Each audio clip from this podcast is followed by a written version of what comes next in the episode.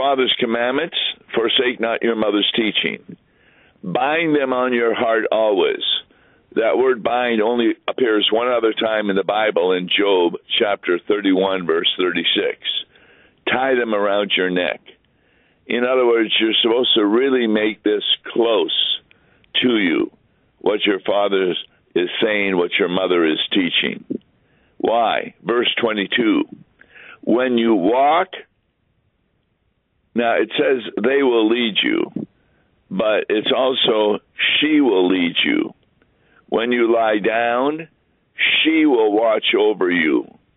And when you are awake, she will talk with you. Now, that's really important because it refers to whenever the son is walking, she is going to be leading you. Whenever you're lying down, she will watch over you. And when you are awake, she will talk with you. For the commandment is a lamp and the teaching a light. And the reproofs of discipline are the way of life. Now that's very interesting that what God is saying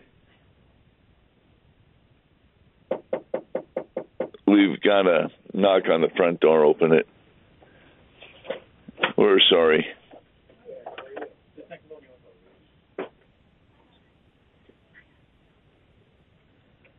For the commandment is a lamp and the teaching a light.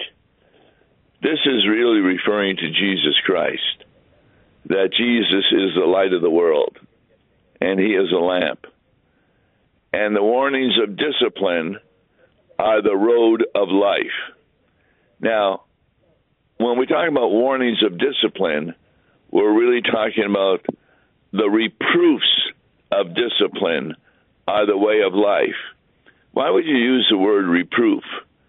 Because Solomon is talking to his son who is a sinner, and parents talk to children who are sinners. And so a lot of time their commandments are reproofs and teachings of discipline. And what is the purpose of those teachings of discipline? To preserve you from the evil woman, to guard you from the evil woman, from the smooth tongue of the adulteress. Now, there must have been quite a number of problems in Solomon's day with women because this is another time that he's warning his son against the evil woman. And he is warned against the evil woman by the commandment of his father and the teaching of his mother. So when he says, from the smooth tongue of the adulteress, this is a woman who is trying to get the son to sin uh, against the commandments of God. And they are not married. And therefore, if he does something with her, that is going against not only God's commandments, but also his father's commandment and his mother's teaching to preserve you from the evil woman, from the smooth tongue of the adulteress. Now, that can refer to either her beauty or it can refer to the way that she's manipulating men by what she says. She may be captivating them with her words. Verse 25 goes on Do not desire her beauty in your heart, and do not let her capture you with her eyelashes. Now, remember, eyelashes or eyes can send messages. I know when you've been married for a long time, you may be in a conversation with some people. They may ask you, uh, would you be willing to maybe go out to a restaurant with them, or would you be willing to go visit them, or, or something like that? And you may turn to your wife, and you can tell by her eyes, her eyelashes, whether she wants to do that or not and then you would go along with what your wife wants to say if it isn't part of your ministry. So eyelashes are really important. You can send messages through them. And what these sinful women try to do is use their beauty or their eyelashes to make you feel comfortable with them and to actually give you a temptation to be with them in an immoral way. Verse 26 says, if you're dealing with a prostitute, well, you may only lose the amount of money that costs for a loaf of bread. So, depending on where you're at, for example, there are those women who charge a thousand dollars a night, but they are usually part of an organization that puts notices in Facebook or something like that in comparison to the women who are on the streets and they charge hardly anything. And so it may be only for the price of a loaf of bread that you can be with her, but she needs drugs or she has to pay her pimp, and so therefore she's willing to do that. But now, if she's a married woman, listen to verse 26. But a married woman hunts down a precious life. What does that mean? Well, it means that she really is looking for prey, P R E Y. Prey to hunt down. And look at how many lives have been ruined who have been married to women and then fool around with women who are not their wives. And that way their precious life is destroyed. I mean, movies are rampant today of that going on. And the reverse is also true, where a husband would cheat on his wife. And of course, she'll divorce him. Or I just saw a movie recently where she hired someone to put her husband to death. So this is what is meant here that the price of some girl on the corner may not be much and nobody else will know about it. But a married woman, wow, they're hunting down the prey, somebody who can be destroyed. In fact, it's not at all unusual that a woman will take a man to a motel room and then while they're breaking the commandment of God, there's someone with a camera or a movie camera taking pictures of it and they begin to blackmail the man or else they're going to tell his wife. So this is what is meant that some hunt down a precious life. 27, God is now going to give a metaphor. Can a man carry fire next to his chest and his clothes not be burned? Or, verse 28, can one walk on hot coals and his feet not be scorched?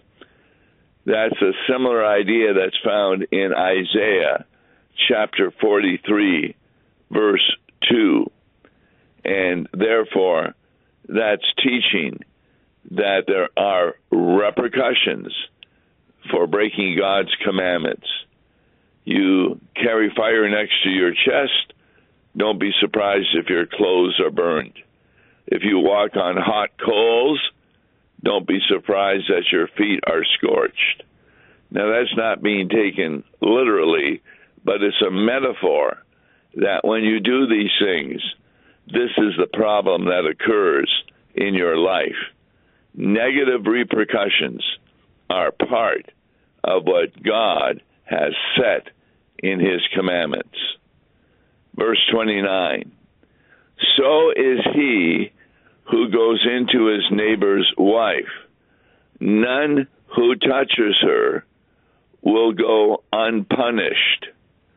Now, that is talking about a repercussion and a negative consequence of what happens when you break that commandment.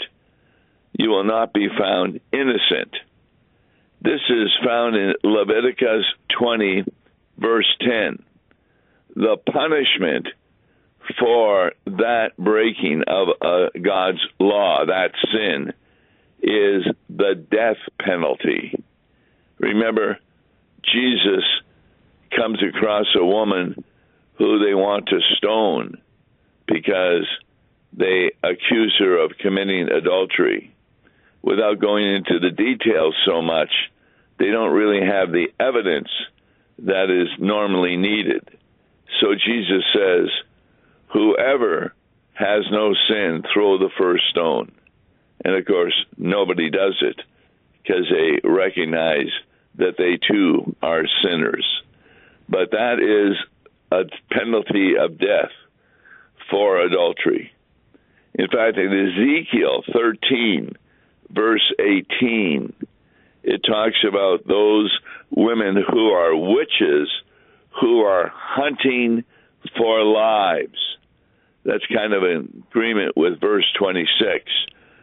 But if you fool around with a married woman, she may be hunting down your precious life. So, verse 30 talks about the consequences of sin.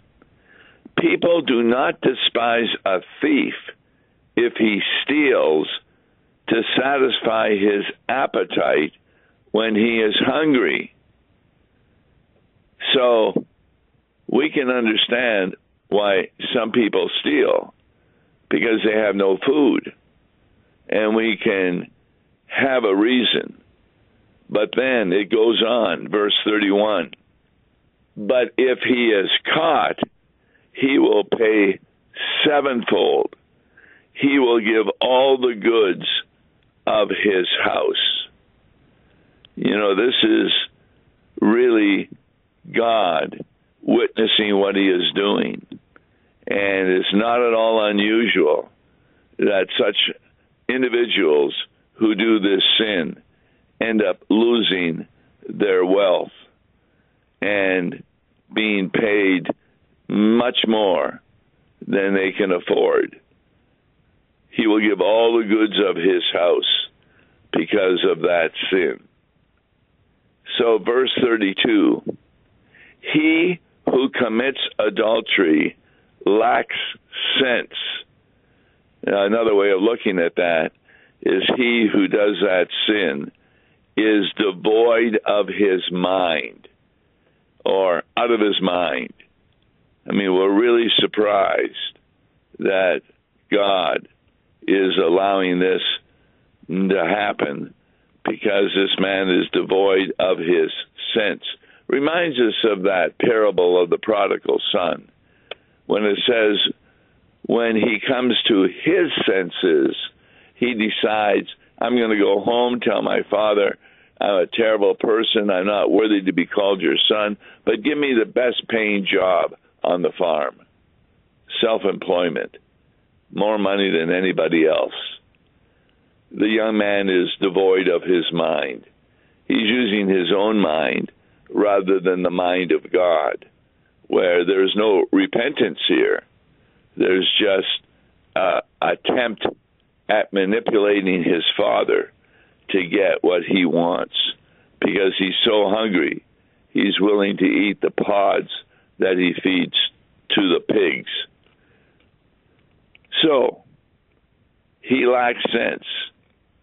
But more than that, verse 32 he who does it destroys himself. Yes, we destroy ourselves when we break the commandments of God because we are going against God's will for us. And when we go against God's will, it's really a destruction of ourselves as the devil leads us into unbelief. And we will therefore get a lack of sense destroy ourselves.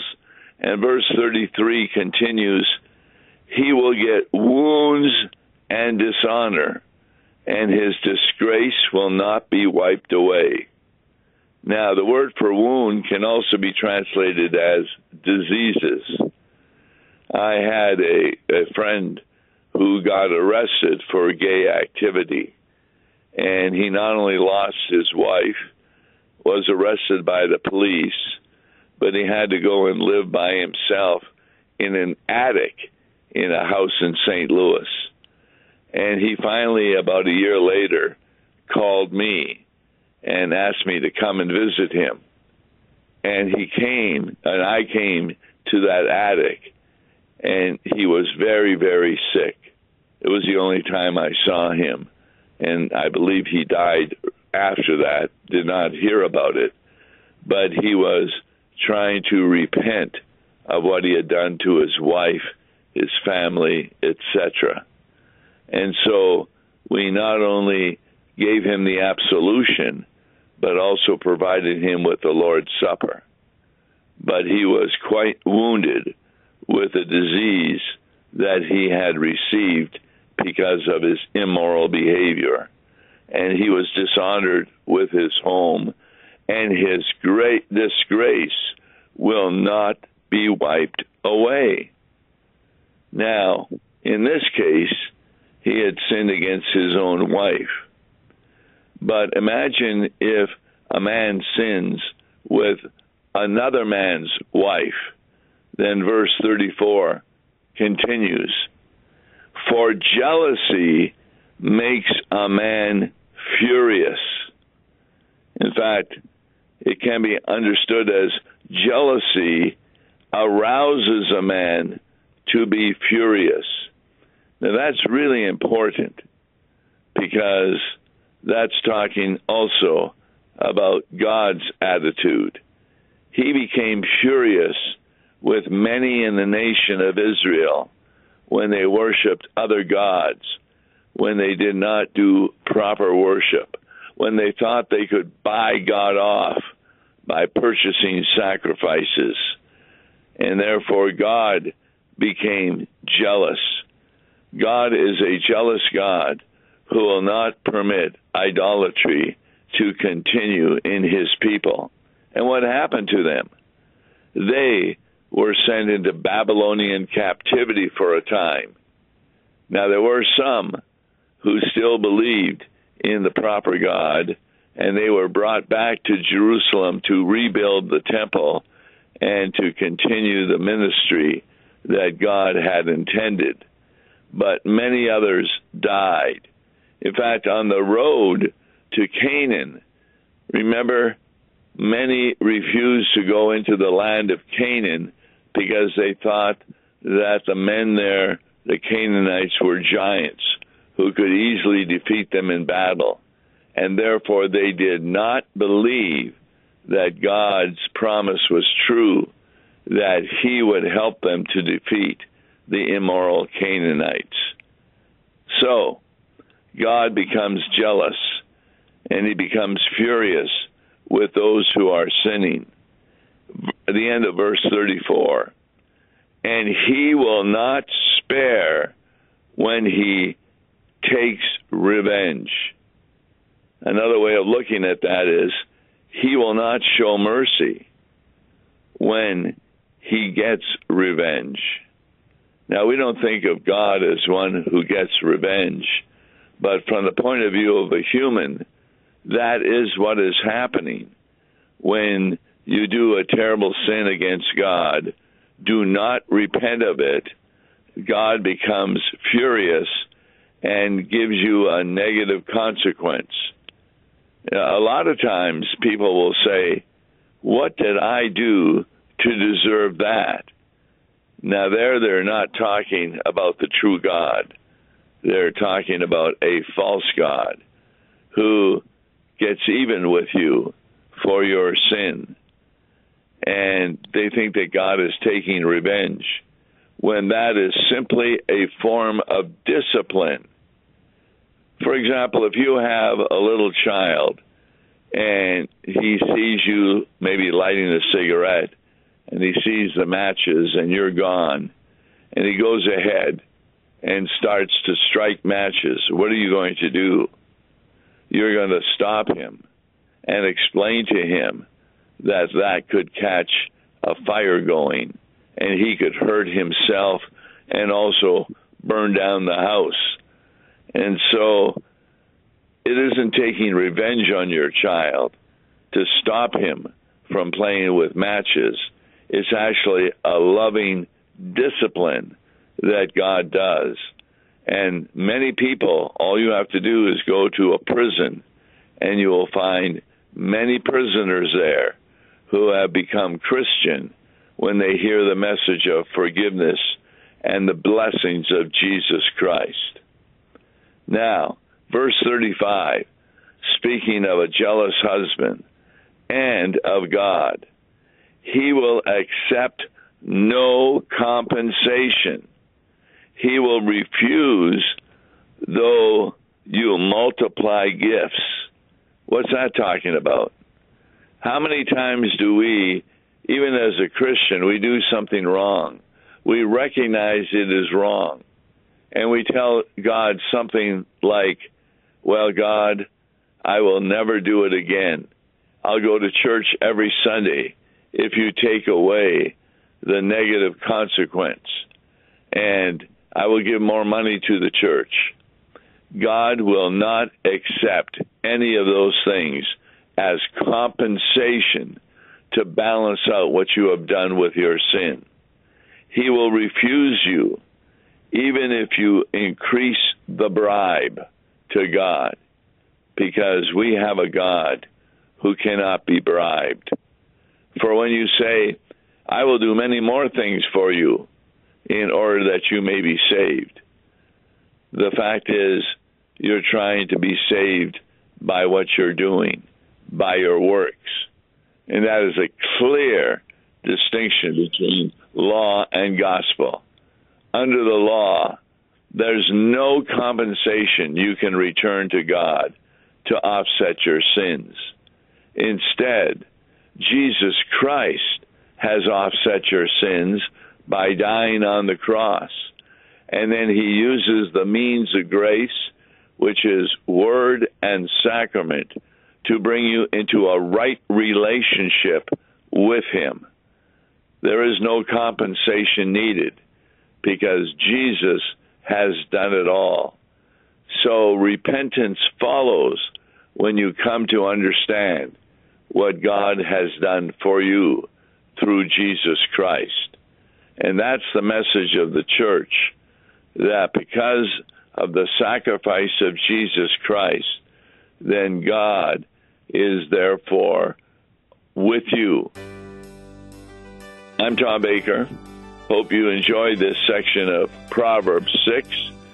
Uh, we'll be continuing with Proverbs next week, God willing. And tomorrow, we're going to be taking a look with Wes Reimnitz on something you will find interesting how Christians are regarded by unbelievers unbelievers. Until then, I'm Tom Baker. God bless you. Listen to Law and Gospel each weekday morning at 9:30 on KFUO. For a tax-deductible gift to Law and Gospel, please make your check out to Law and Gospel and mail to Law and Gospel PO Box 28910, St. Louis, Missouri 63132 or call toll-free 1-877-267-1962. Views and opinions expressed on Worldwide KFUO may not represent the official position of the management or ownership of KFUO, the Lutheran Church Missouri Synod.